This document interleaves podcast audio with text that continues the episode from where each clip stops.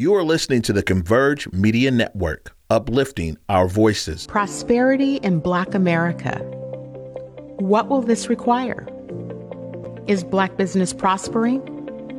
Are we reaching women and minority owned businesses? How do we achieve earning parity for wealth for our families? I'm that provocateur of change. I am Cindi Bright. Good evening, everyone. Welcome to Heartbeat. I'm your host, Cindi Bright. Thank you for joining us here on Converge Media this evening as we are going to have a conversation this, this evening uh, about the topic, Are Black Women Free? The reason I chose this topic, uh, I'm, I'm going to show you a video here in just a second to give you some context. But the reason I decided to do this particular topic is because my own spirit has been shaken over the last three weeks since I aired a show with Dr. Karen Johnson and her untimely termination from the position of the equity officer here in Washington state. Since that termination over the past three weeks, I have had an outpouring of Black women calling me and saying, help. This is happening to me too. What can we do to help? And I'm not exaggerating when I tell you the stories that I have heard over the last three weeks require us to do something. Now I want to show you this video and then I'm going to introduce in the queens that are sitting here in the studio with me this evening. So let's have a look. Seattle, Bellevue, and Tacoma is the 14th fastest growing metropolitan area in America. The state of Washington has several new majority minority cities. So we are going to talk about race whether we want to or not. The the question isn't whether, you know, we should talk about it. The the question is are we going to talk about it proactively or reactively? We are the first state in the country to open the Office of Equity. We are leading, but it's not necessarily the question why lead, but how. We're going to have a new normal. A new normal that's more equitable and just. And so we want to make sure that every Washingtonian has full access to the opportunity to flourish, to reach their full potential, no matter what they look like, and let that be the norm. This summit is a start and we're modeling something. I feel like the fact that the governor is holding a summit like this and inviting us to talk about race, having these hard discussions, it's already getting the ball rolling. We've been through decades worth of understanding the symptoms when we don't lead with race. And so we want to continue to fight for the diversity and the equity in our community because we need to be ready, we need to be open to have these conversations and to talk about these issues. It's because that's where it starts from having these difficult conversations. And it is an honor to be at the head of this work for the state, setting a standard for other states to follow, saying that yes, we can indeed come together and center people center the voice of those who've been left out and left behind in a way that honors each and every person's humanity, affirms their dignity, and treats them with respect. We have an opportunity to make a difference. And what that looks like is bringing the communities to the tables that haven't been at the table. We don't want to have a conversation just to talk. You need to solve problems. And I know that when I'm in the room, the people farthest from power, the ones at that table. We have generations yet unborn, depending on what we do. That's why we're here today, to go forward. My number one rule is you got to show up. It's not about what you talk about, it's what you do. So let's start with this. Let's roll up our sleeves and let's get to it. Why lead with race? Why not?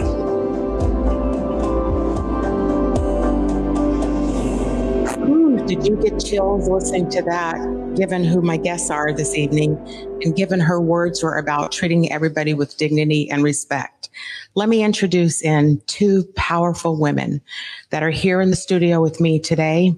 I welcome all of you to join in this conversation too who are listening. My first guest, uh, many of us know her. She is a queen uh, by her own regard. She is an attorney here in Seattle. She is the regional vice president for the NAACP welcome Sheley Secrest to Heartbeat. Sheley, welcome here this evening. Thank you, thank you, thank you. So yes. happy to have you here, Queen. Uh, and by no other than the Queen who was here with me three weeks ago. I am so honored to have Dr. Karen Johnson back on here with me this evening to carry this torch forward. Dr. J, welcome back onto Heartbeat. It's great to be here, Ashe. Shay. I wanted to start this conversation this evening about what does it mean for us to feel free? Like, are we free? And what does it mean for us to feel free? What would that look like, Dr. J?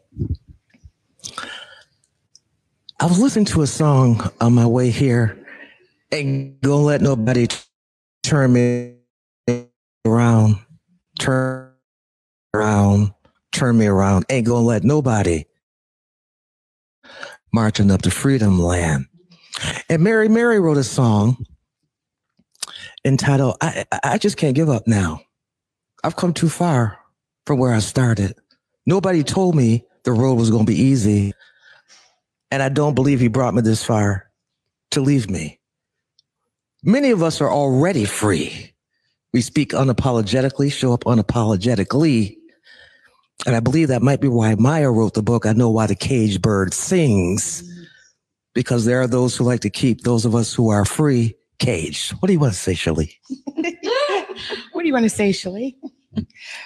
It is, we're talking about freedom, right? And as the regional vice president of the biggest, the baddest, the boldest, and oldest civil rights organization in the nation, that's the one and only NAACP. We fight for the freedom, especially for Black folks. Today, we're looking at in 2023 we want to make certain that Jay Inslee, Governor Inslee, does not dissent the state of Washington. How can people feel free to talk about race? How do we step into being uncomfortable? How do we lean into those situations where we can point out oppression and after Black Lives Matter, beyond the hashtag, after we have mourned the untimely death of a George Floyd? Once the cameras go away, people become afraid. They're fearful for even talking about race. That's not freedom. And so tonight we're talking about Black women in the constraints that we're put under and our freedom. Yes. And that from the NAACP perspective is powerful. What about from Sheley perspective? Mm. Do you feel free? Yes. Right. But that freedom comes at the place of being able to make certain that I own my own firm. Right. So I can make sure that I'm free. I'm free financially. Yes. I'm mm-hmm. free to be able to speak openly mm-hmm. because as an attorney, you know how to make certain that you stand for your rights. Right. And so there's a freedom that comes with that knowledge. Um, so yes, Sheley Secrest is free, mm-hmm. but I understand that that's not the role. Just because you made it, you we are called by God and servants that we lift as we climb. Yes. So even though I am free today, I am still lifting those who are incarcerated, those who are not behind the prison walls, but are worried about where they're going to get their next meal, where they're going to lay their head at night. So we are fighting for the freedom, especially as we're celebrating Juneteenth. Mm-hmm. We're fighting for the freedom of those who are still suffering and oppressed. And a key thing that you just said uh, that is powerful for us as Black women to be free. Mm is that we have to unshackle ourselves from the organizations and the people who continue to keep shackles around us. And so even as, you know, Dr. J, mm-hmm. you're hired in mm-hmm. and paid by the state of Washington, you're still at the mercy of somebody being uncomfortable or somebody seeing you being too free. And so you act free and then something happens. And so the, the movement of black women, what I'm hearing from so many black women is they are shackled because they're in these organizations, the county, the state, corporate America. I mean, some of the people who've reached out to me I, has blown my mind because Black women are not feeling free. And many Black women go out on their own. Sheley, you have your own firm. I uh, do as well. And we have to grind out a different kind of hard and freedom to earn money because we can be punished for speaking out. Would you agree with the punishment aspect to all of this as well? That if we say something or point something out, there's a cost to doing that? I think the greater cost is to being silent. Uh, there, was too much blood shed, too many lives that were lost to be silent. You know, I'm reminded of uh, 1863 when the Emancipation Proclamation was signed, and it took almost two years, 1865, for the news to reach the, the black people who were enslaved in Texas, for which we get Juneteenth, June 19, 1865. And the cost of freedom is what Harriet Tubman paid. You see, she already knew she was free and not part of that system and left it to help others to get out. And those who've been blessed like me to serve in this role have a responsibility to show up, stand up and speak up, no matter what the cost it is to us. Because I believe, as Dr. King said, what affects one directly affects all indirectly. And if I can show up and say Avengers assemble, ain't no stopping us now. We are going to be equity and justice for all for generations now and to come. And I belong here. You belong here because all lives cannot matter until all lives like mine matter. That's going to empower and encourage someone to stand up and show up. Chili.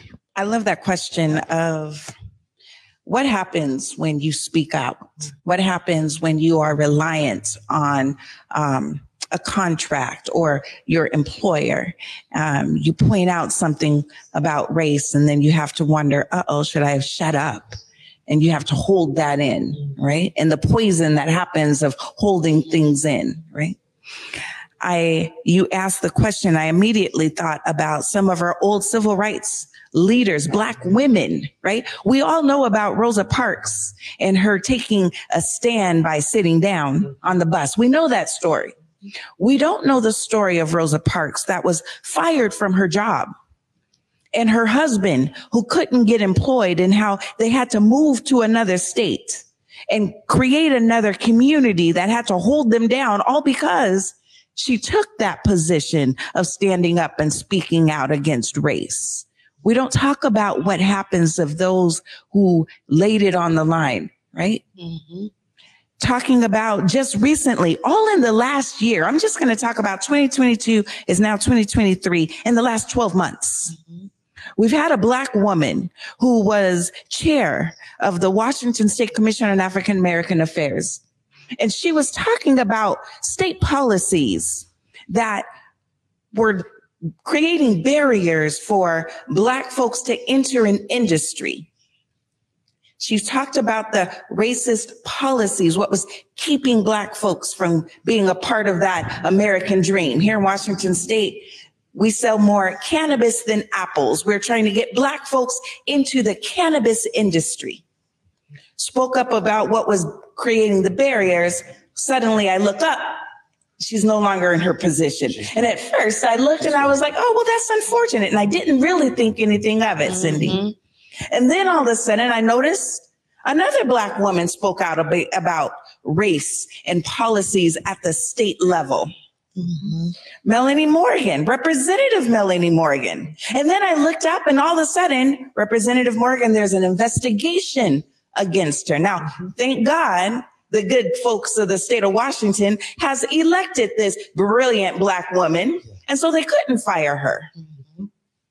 And then the NAACP heard about Dr. J, where her job, what the people demanded after the horrible murder of George Floyd. We said in Washington state, we want an office in place that looks and institutes equity. Yes at the state level and we hired the best. I tell you, Dr. J, you were the best. That was not something that just happened. Dr. J, are you available? We found you and we wanted you here. We needed you here. Isn't that interesting how it starts? Speak about race, and all of a sudden it's gone. So for the NAACP, we need folks to start asking the questions: What happens to Black women when they're talking about race? Mm-hmm. That is powerful, Sheley, because that is a fact, Dr. J. You know what she just what she just articulated around they hunt for us to have us come in, and then they hunt us. And so mm. we come into these roles and we check that box of what they need. But then when we start doing what we're brought in to do, the pushing them out of a comfort zone. I mean, does anybody ever have the back of a black woman? Sheley, you touched my heart. and you took me back to why I was here. Mm. And you know, Cindi, it reminds me of something that Dr. Sarah Lloyd said that we're both target Mm-hmm. and shield. Mm-hmm. Shield to those who are doing this work, to the leaders in this state who are seeking a more equitable work culture. And target when we call out the inequities. Hunt and hunted. Look what's happening across the country. And still we rise. And still we rise. But at what cost? Mm.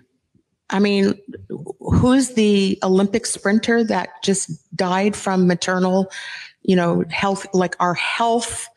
Like, Dr. J, what's your, I mean, can I ask you that? Are you comfortable to talk about your own health? Like, you took some wellness break, right, to contend with your own life because remember what I said to you last time on air? We're the strong woman who shows up, but it has to be impacting you too. How is this all impacting you who was hunt, who was hunted for and then hunted down?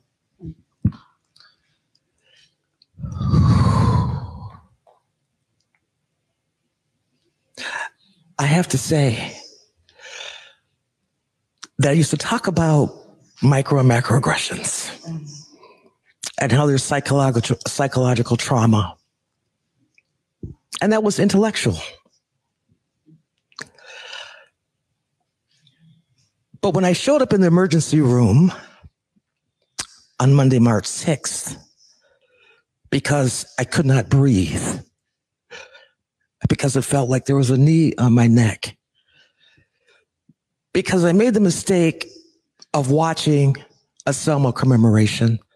And now this in the public. This is after all, all, all that was going on. I was carrying that in my body. And when I was looking at Selma and saw the horses, I thought, yes, I'm being trod on every day. Not heard, not listened to, questioned, challenged. When I saw the tear gas, I thought, oh, those are the tears I'd be crying if I could find the words.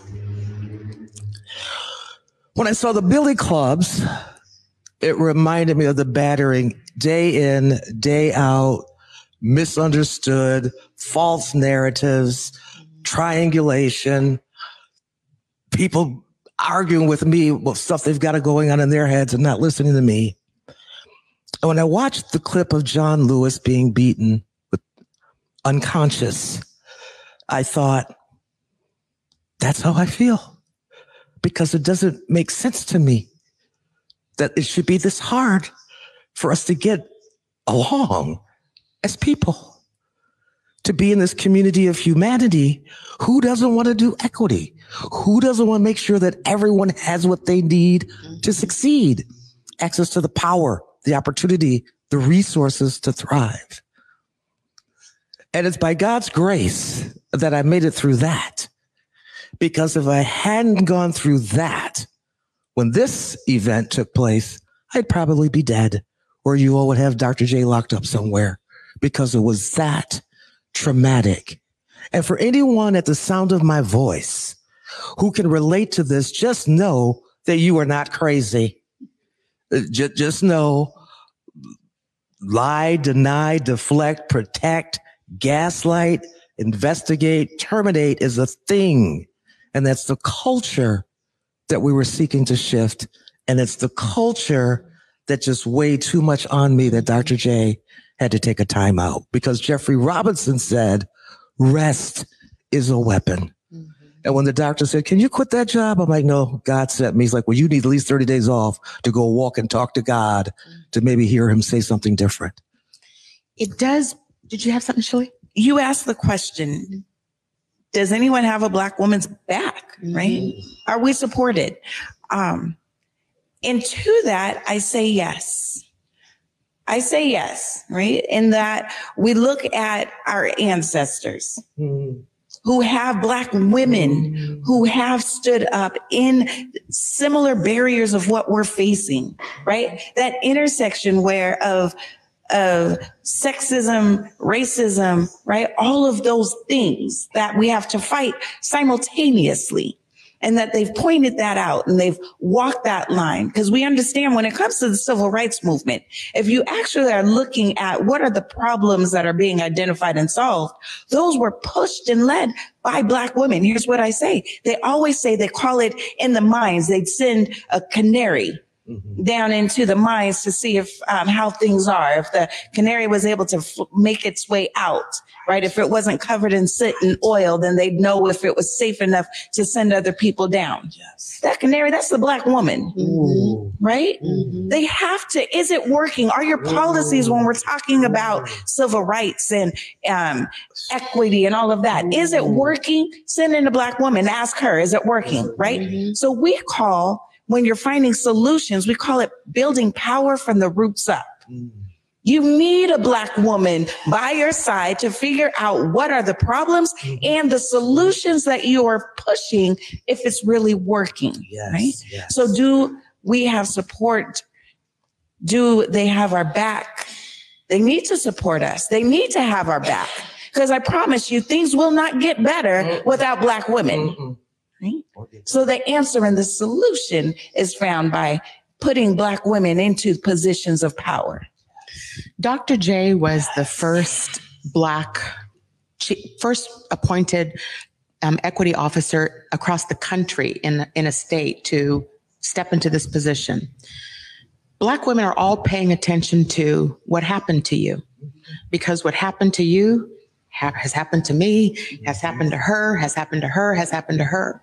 And so now we're saying, all right, what are they going to do with that role now? Because any black woman with any sense wouldn't set foot into a job like that without seeing a public support for what you were brought in to do, Dr. J. We can't be successful in organizations unless the top white male is willing to stick his neck out and pr- protect and defend the very issue, the very thing that he said he wanted in the first place.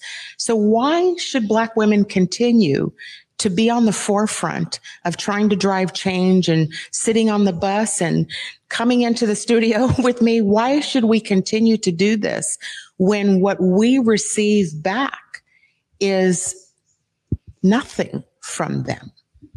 Or we have to go fight to get something from them. You know, dad said, uh, if it doesn't kill you, it'll make you stronger. And he was right. To be clear, I most definitely did not want that role. to be clear, uh, because we knew how this was going to end. So much so in the interview when I asked Dr. J, why do you want the role? I'm like, oh, I don't want this job. No black person in their right mind, mm-hmm. especially not a black woman in her right mind, mm-hmm. would want this assignment. And yet, many are called, but few are chosen. I was mm-hmm. chosen and sent by God in there. And why would we want to do this? Because as Shalice said, if you want to get basically something accomplished, you're going to need a black woman to be able to identify the problem and the solution and be able to pull it off.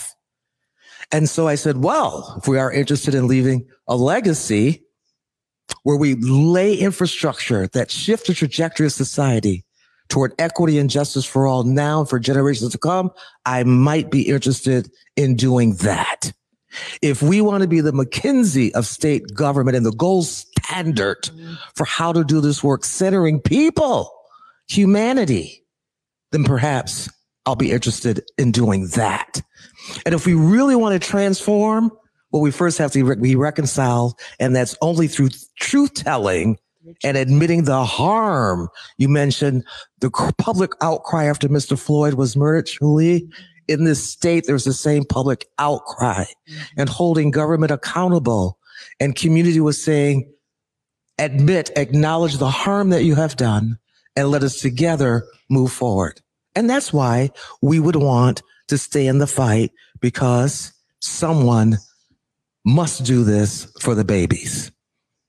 And by the way, and we're good if nobody really wants to do this because we will do this ourselves mm-hmm. with, with those who are prepared and have a heart for all. I love that. The question, why would anyone sign up for this? right? Knowing what is to come. Exactly. Um, we look at the brave men and women who go into any battle, knowing that they may not make it out alive, or if they do come back, their lives are not going to be the same as when they went in, and yet they go in anyway, right? Dr. J and the countless women, Cindi, right? That's what we do. We know when we are pushing something forward.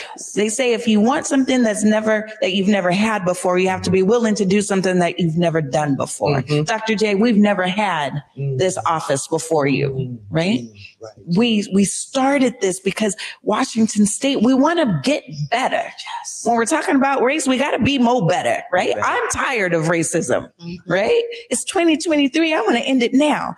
I'm a part of an organization that was founded in 1909. Mm. One of the nice things about being a part of the NAACP is that we know how racism evolves. This is going to be a fight that is going to happen long gone after you or have left this beautiful earth.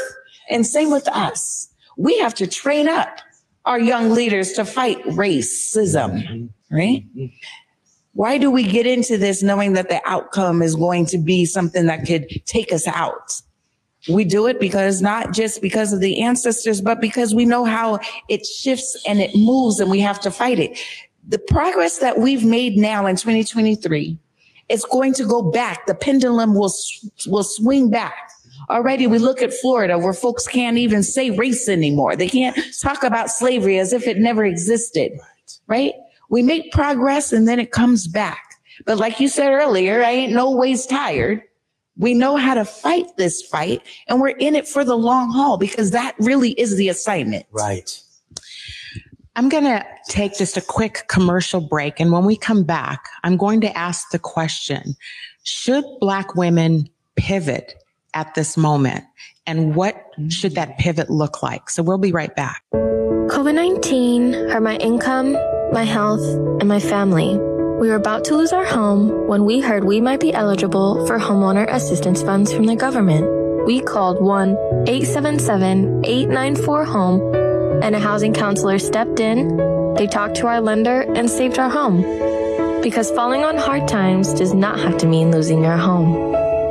Federal funding details at washingtonhaf.org. up, everybody? You know, me and Besa, my girl, we had to pull up to Market Street Shoes once again, y'all. And you know, we do this every season. We have to get the new shoes, the new boots, and this time I even got a coat. Yeah, no, you did walk in without a coat. I really I'm glad you found one. But their boots were on point. Yes, the boots, the bags. I even grabbed a flannel. Yeah, you did. You know, and I was able to get some hats and everything. I was really impressed and you know, I was impressed because, of course, I got those white boots that you guys see me wearing everywhere these days. Yeah, no, I, I look at your white boots and I'm like, darn it, they only have one pair. Me and Base wear the same size. Of course, every time we walk out with several bags in hand. Several bags and sometimes even a backpack, you guys. Make sure you check out Market Street Shoes. Yeah, please deck them out. Where they go, Basa? Ooh, 2232 Northwest Market Street, Seattle, Washington. One in every 500 African Americans in the U.S. suffers from sickle cell disease. One in three African American blood donors is a match for patients with sickle cell. One appointment to donate blood with the American Red Cross can help save a life. Will you be that one? Visit redcrossblood.org slash ourblood today to schedule an appointment at a location near you. Welcome back to Heartbeat. I'm your host, Cindi Bright. We are having a discussion this evening about answering the question, are black women free? And if you were listening into this first half, you probably thought you were in church when you heard attorney Sheley Secrest and Dr. Karen Johnson talk about their role in society. I am going to ask the question now, uh, and bear with me here because the question I asked before the break is Should Black women pivot at this point? And let me explain what I'm thinking or why this is an important question.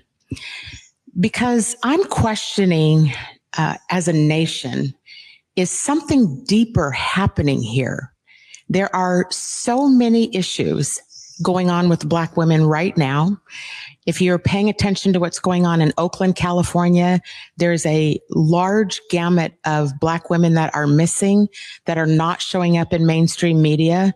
We're talking about it here. Nobody's talking about what's happening to the lives of Black women. If you look at companies, I mean, I made a whole list of today what I saw in the news this week with lawsuits, Google, FedEx, Equinox, like these multi-million dollar lawsuits are having to be settled because heard we're not being valued and we're clearly not being paid. I'm just beginning to wonder, you know, black women are the backbone of democracy in this country. The Democratic Party cannot win without black women should we be doing something different? We've got a presidential election in front of us. We're watching comedy play out on, you know, number 45. I mean, the extremities to which a white man can go and still be free and a black woman can't sneeze the wrong way without being fired from her job. Should black women continue to support the party? We now have Dr. Cornel West up to run for the president of the United States? Should we just back him and stop mobilizing and stop putting the same people in office who are not looking out for our interests? I'm asking that question. Sheley Secrest, what do you think about that question? Do black women need to pivot? I think black women have been pivoting, circling, stepping out in all directions. I mean, it's a dance for progress. It's never been a linear straight line for change. It's never been one of those just black and white, straightforward, no barriers. We've had to duck, dodge, pivot, circle, dance, right? It's a dance that black women, I would say we've almost mastered because despite the barriers, you do see the progress. It is working. Don't stop. Keep going right? Yes, there's going to be opposition whenever you are trying to shift power. Keep going. You're a black woman. Move on. That's what we do, right?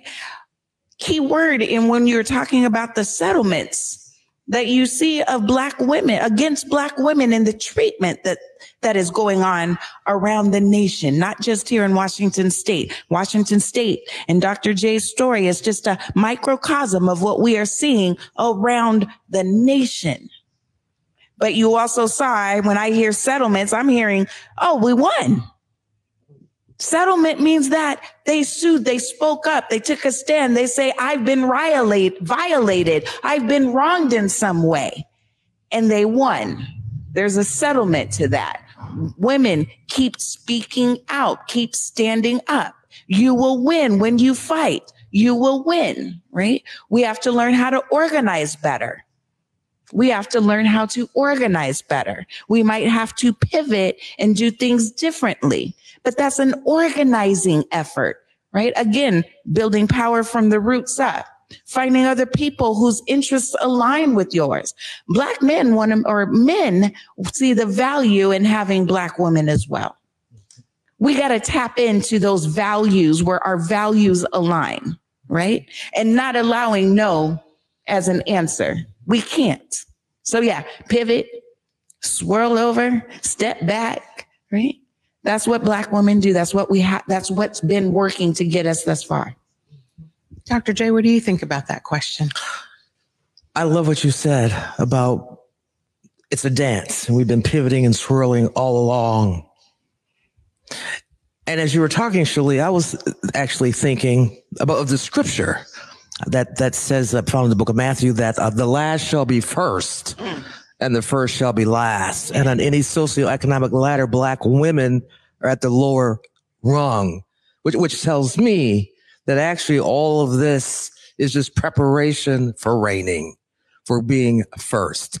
And yes, I do believe we need to pivot. I think we need to pivot in our mindsets and understand our and lean into our queenship. And as Phil Jacobs said a couple weeks ago, we have the money. It's time to start using it to buy or lease our own politicians. But I would prefer let's just go ahead and run for the office ourselves because there comes a time when it's easiest just to go ahead and do it yourself as opposed to as opposed to supporting people who once they get your vote or get into office forget that you were even alive Well, you know, I think I would say um, I, we have been doing that. We have here in Washington state, we have been advocating and pushing and organizing to help people get elected. And we are turning them over fairly quickly too. So if you look at, you know, Representative Jesse Johnson served one term. Mm-hmm. Representative Kirsten Talley Harris served one term. Mm-hmm. Senator Mona Das served one term. Mm-hmm. The culture that was blamed on you actually exists already. And we're churning and burning people to death. And so, you know, I come back to yes, Sheley, we are working and, and shuffling and doing the things that you articulated. But what if we didn't do that? Mm-hmm. Where, what would happen if we stopped and let them fall? Because we know that this democracy is held up by us. And so, you know, I, it may be more rhetorical as I'm saying it, mm-hmm. But I think it's an important question to ask as we're heading into this next election, because the very people that they're hunting are the people that they need. And I don't know. I mean, student debt relief is still probably, you know, that's the number one thing black community was hoping from President Biden. Is that going to happen? I don't know. Right. Why do we keep putting these same politicians in office? And what happens to us every time we speak the truth about this stuff? Because truth is what they're reacting to. They're reacting to us speaking out. One thing Shirley said that is critical, I believe, to this point, she talked about aligning with values. And certainly, if black women really are the backbone of democracy, and if we stepped out, then the oligarchy will take place as, as, as, as some intend for it to do. However, because we fundamentally believe that every baby deserves food, diapers, a good education, generational wealth, we're going to take care of our babies. We believe in the humanity of people. We believe that God created every individual in his image. I'm not talking about she, I'm talking about he. In his image, and I'm not even trying to trying to proselytize anybody. is what I believe. So we're image bearers. And to our core, we've come this far by faith. We know that our God loves every single individual that was created, and we're going to fight for that, no matter who's in office. And we're going to stand behind whoever wants to do that to make sure that voting rights for all exist, mm-hmm. to ensure that the Voting Rights Act is restored, to make sure that there is wealth for all, livable wages for all. And even if we have to be the entrepreneurs that we already are, because if anybody can take nothing, as a matter of fact, we've done so much with so little for so long, we could do anything with nothing. And we'll become entrepreneurs Make and go ahead and make the money. Exactly. Make it Remember, Carl Bethune built a college selling sweet potato pie for a dollar, and I know, I know how to make a sweet potato pie. How about you, Shirley? Yeah. So I, th- I believe to answer the question, right? Um, as as we're entering a new season of elections, do we just keep electing the same folks who aren't really pushing?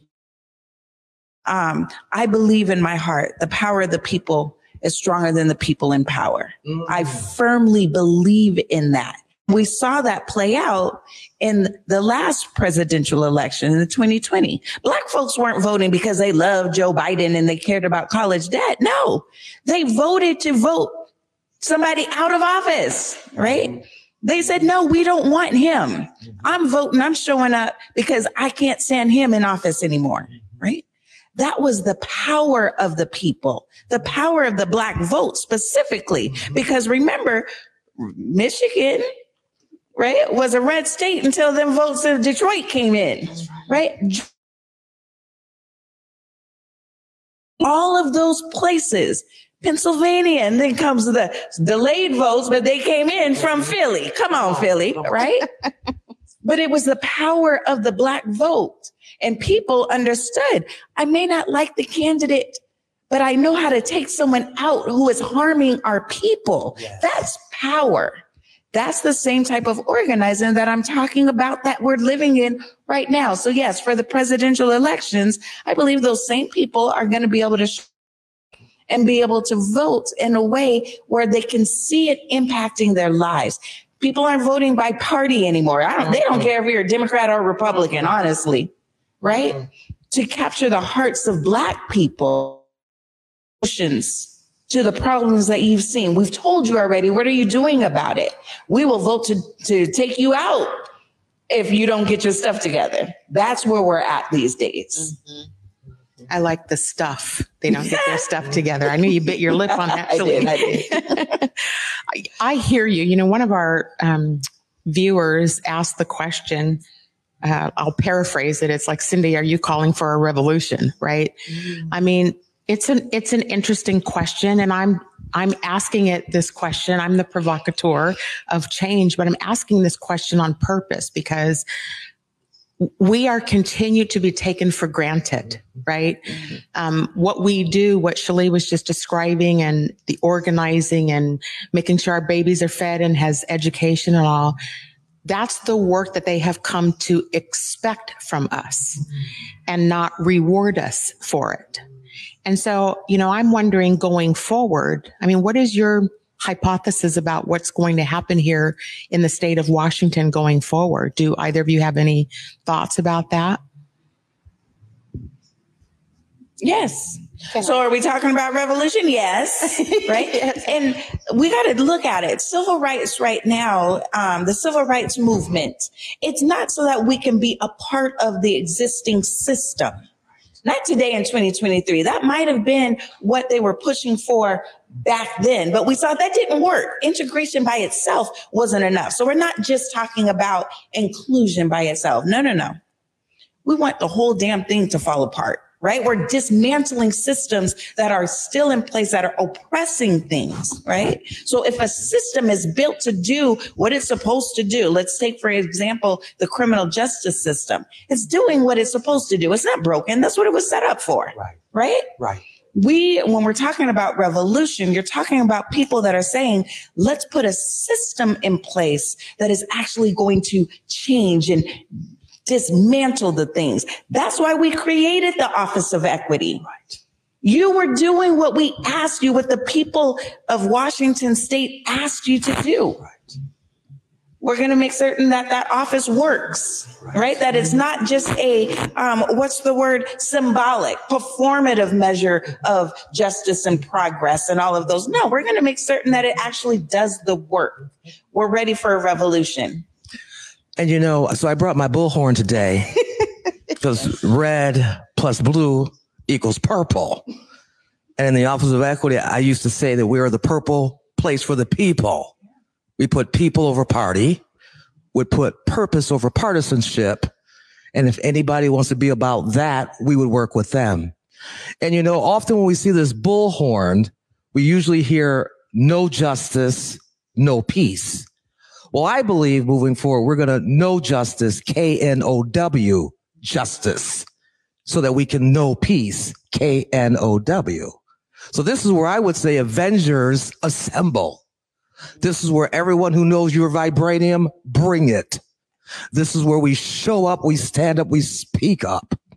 Because and one of the things I have to I have to give credit where credit is due. Governor Jay Inslee ran on a disruptive government platform 12 years ago. And I thought, okay, if we really are going to make systemic change, if we're really going to deal with the systemic barriers that our, our statute required us to do, if we're really going to strengthen, develop policies and resources and prioritize and distribute them to people who've been historically and currently marginalized, then let's put our money where our mouth is and let's change these systems and embed equity into the DNA of state government. That was the charge then. That remains the charge now. And I just have all kinds of free time now to go on the outside and help ensure that that comes to pass. What about you? I don't know if they thought that all the way through. I'm just wondering. I don't know if they actually thought that all the way out. You got a Dr. J who is no longer confined. You got a Dr. J who is now free, Free. to actually do the. I don't Free know if they thought that all the free way Free at through. last. Thank God Almighty, we're free at last. It's actually brilliant. It's brilliant. because It's brilliant. we do have to almost say stay on the outside. I had I've often said um, I dodged a bullet when I didn't win the election because I can do more this way than I can sitting in there with some folks trying to control our voices and control our narrative and control when we speak and how we speak. Let me just ask this question of you guys because what do you think we should do next? And I mean this as a broad Black women what should Black women all be doing next? What's our next move? Or should we give that hand? Should we be tipping that hand? They say a good soldier Never, never ever. reveals its ever. strategy Never, in a time ever. of war. Never, But I- I will say this. the fact that when Dr. J told, just shared her story and she told, stood in her truth and she began to cry, and I found myself crying along with her. Because when she shared her story of what happened to her, I started sharing, I started reflecting on my story of what happened to me, and thousands of people began reflecting and crying the same tears along with her because she spoke up about our story. What happens next right now for women is that we begin sharing our story. That you're not alone. We look at a termination and then we internalize it, right? That imposter syndrome is real. Mm-hmm. And we internalize it. And where before we was like, well, I know I have a doctorate, but maybe I'm not as smart as I thought I was. Mm-hmm. Or I know I will work beyond the clock. They say if you want to shop without looking at price tags, you got to work without looking at the clock. So I know I've been looking, working beyond the clock. I'm doing what needs to be done, even whether, even if it's not recognized, but maybe I'm not enough, right? Mm-hmm. Because we bring in that shame when we're being told, oh no, you didn't cut the job. I'm sorry, we're gonna have to let you go. You mm-hmm. did something wrong. Knowing you did nothing mm-hmm. wrong. Dr. J, you did nothing wrong. Right? We internalize that and then we stop telling our story. Thank God that you've got the strength and the courage and the brilliance that you saw beyond yourself. This isn't me. This was my assignment. And I knew that when I took the job, this was what comes with it because I'm dismantling racism. Yes. Right. And that you still stood strong and you told your story. Someone else needs to hear this. You touch lives. We need right now other women share your story. Make certain that you speak up. You're not alone. You can contact me, Sheley Secrest, right? On social media, LinkedIn, Twitter, all of those things. You can find us at the NAACP. NAACP AOWSAC. That's NAACP Alaska, Oregon, Washington State Area Conference. NAACP AOWSAC.org to tell your story. We know Dr. J is not alone. Cindi, you're not alone.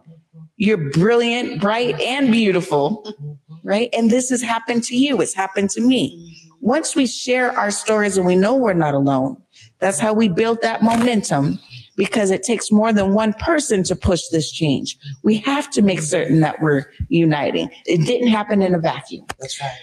And you know, as you were speaking, I just so enjoy listening to you. And I, I think about uh, Ella Butler. Mm. You know, uh, Dr. King and them were Baptist preachers, men, and the women had a secretarial role. But Ella Butler decided, you know what? Let me go give me some young people, and we're gonna have some sit-ins at these these counters. And when I was thinking about her and what black women need to be doing now, it's being unapologetically ourself. Going back to Wakanda, mm-hmm. we don't have the vibranium. We are the vibranium. We are the gift and showing up unapologetically as ourselves because the system is designed to kill our gift, to break our spirit, to break our hope, to break our dreams, to break us. And as Grandma Alice would say, well, the devil is a lie. No, we're here and, and, and, and stop gaslighting us. We don't want to be resilient, although we do understand that that piece of coal going through all that fire becomes a beautiful, brilliant piece of diamond. And, and, and we should be, we're brilliant now. We're, we're diamonds, right? And, and it's time for us to own our voice, tell our story and encourage others, as, as Sheley said earlier, because we do, we do lift as we, as we lead, we lead, lift as we lead and expand the village and show up unapologetically. You know, it's really time for us also, I do believe, to really tap into our entrepreneurial spirit. Tap into that entrepreneurial spirit because we are creators, we are inventors. And, and since we're going to have to redesign and rebuild society, because right now it seems like everything is falling apart, let black women arise and, and let us go forth and, and, and make this the world that we want to be because it's fairly clear that if anybody else was interested in doing it, it would be done by now. So if we have the vision, let's go ahead, walk on our vision, unapologetically, like Queen Esther, we definitely are brought to the kingdom for such a time as this. And let's just go ahead and, and be beautiful. As Grandma Alice said, also, God don't make no junk. And as far as I'm concerned, when nobody be trying to kill something that's not of value. So maybe we need to re- our own value and our worth and step back and say, now what? Uh, what have I done? What have I done to deserve this? And why is this happening? Oh, because I am beautiful, because I am brilliant, and because I do matter, no matter what anyone else has to say. And if that is what we can come out of through what, when we go through this system, come out knowing who we are, then it makes it worth it to me. I Let's wanna, come through. I want to acknowledge a couple things uh, that you both said because both of you answered uh, that question with a lot of power and a lot of leadership and you know the ways that we are as black women to just take charge let's move forward let's do these things that we need to do and Sheley when you said you know we've all experienced it and for those of you who have reached out to me over the last three weeks who have experienced it also we honor you. And I love what Sheley was saying about you're not alone in this battle. And even though the underground uh, would tend to circle around you and behind you to try to imposter syndrome or make you believe you're not good enough and worthy enough. We know we're better than that. Mm-hmm. And so holding on to that power is an important piece to all of this, and we have to hold on to each other. Um, I'm going to ask one final question before I make a closing statement because I do want to show a closing video. And my question is about truth telling because we are at a place in society, we are at a place at a juncture now where you both were just talking about sharing stories. We must tell our truths, whether it's comfortable or not. Sheley, what final, you know, in a minute or so, what would you like to say about the truth telling aspect to this? Because this is, this is where we are now. I have to be honest, right? For Black folks, telling the truth has cost us our lives. To this day, 2023, our membership rolls. You can be a member of the NAACP, but it's confidential. They don't even share that simply because when it comes to talking about race and telling the truth about race, that could cost you your life. Mm-hmm. In this case, it costs careers, it costs social, um, they'll, the, they will stay away from you. Oh, you cause too much trouble. You're too controversial. Like there's dynamics that come with speaking the truth when it comes to race. Be strategic, right? Surround yourselves with folks, in NAACP, um, Urban League, folks who know how to stand by your side and address everything under the racial lens and protect you. Get lawyered up. Let me just say that I'm an attorney. So of course I'm going to tell you that, right? Get lawyered up, right? Speaking the truth when it comes to race, it could have consequences, but just know you're not alone. Handle it strategically though. Protect yourselves. Truth matters. And we had a real talk where we have truth telling to start leaning into acknowledging the harm and having those conversations together with state employees. And the reason why this is so critical to this work is because until we tell the truth, we cannot even acknowledge the harm. As Shirley was talking about earlier, right now, states, Florida, try to erase history.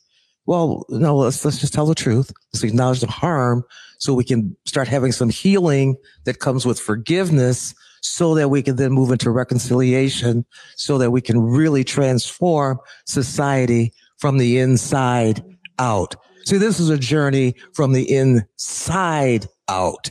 A dad said, if you free your mind, then your gluteus maximus will follow. If we tell truth, then lies will have to, will have to fall. And my, I guess my final thought then would be from, from the late Dr. Reverend Dr. Martin Luther King Jr., who said he believes that, um, truth, unconditional love will have the final say in reality. That is why right, temporarily defeated, is stronger than evil, triumphant, because truth is marching on. Truth matters. Thank you both for being here with me this evening. I knew it was going to be the fastest hour of the day to have you here, to have you sharing your power and your truth. To our audience, I want to say to you a couple things and I want you to stay on after I'm done talking because I've got a quick video. I want you to watch it to the end. Okay. I want you to hear what this um, person says. But what Sheley and what Dr. J spoke to today is your personal power. And what they have articulated is we're here. We are three black women who are here to help. We are here to help you behind the scenes. Sheley is the attorney here and can make sure you get connected to the resources necessary. Many of you who have spoken to me need resources. And so please feel free to reach out to Sheley. She's given you her contact. For all of us who are in this fight, let's stay in this fight together. Let's make sure that we are the people that prosper because it is us it is the hashtag voice of the black woman mm. that matters. And so have a look at this video and I'm questioning and challenging you to stand in your truth. Have a watch. Thank you for being here. Thank you, Cindi. It's a particularly difficult time for the truth to be quite so fragile. Whether we like it or not, we are in the middle of an information war. People with a lot of money and power are actively trying to kill the truth right now as we speak. They believe that if they spread enough hatred and division, their crimes and misdeeds will go unnoticed. Some of them are trying to run a parallel ground war. Some of them are trying to sell cars. And so far, the plan has worked. A lot of people in charge of news organizations are, for one reason or another, refusing to accept this reality. Or they're learning it the hard way over the time. But I'm here to tell you right now splitting the difference halfway between the lies pushed by powerful people and the truth leaves you telling half of the truth. As journalists, we are not in that business. We are stewards of the truth, and it needs our help right now. It is not our role to simply find the truth and deposit it on the street and expect it to survive. It needs someone to fight for it. It needs us to fight for it. There are some very brave and decent people in this room. Like, it's unbelievable, actually, hearing your stories. And I realize this is an uncomfortable question. But the next time you're in an editorial meeting, someone asks you to couch the truth with a lie pushed by a powerful person. What will you do? Will you help that liar or will you fight? I hope you will fight. Thank you. That up favor black businesses. Assuming I'm rooting for everybody that's black. Yeah. Uh huh. Yeah. Converge Media produces culturally relevant content for black and urban audiences. Our coverage is raw, transparent, and objective, praised by community leaders, government officials, and residents.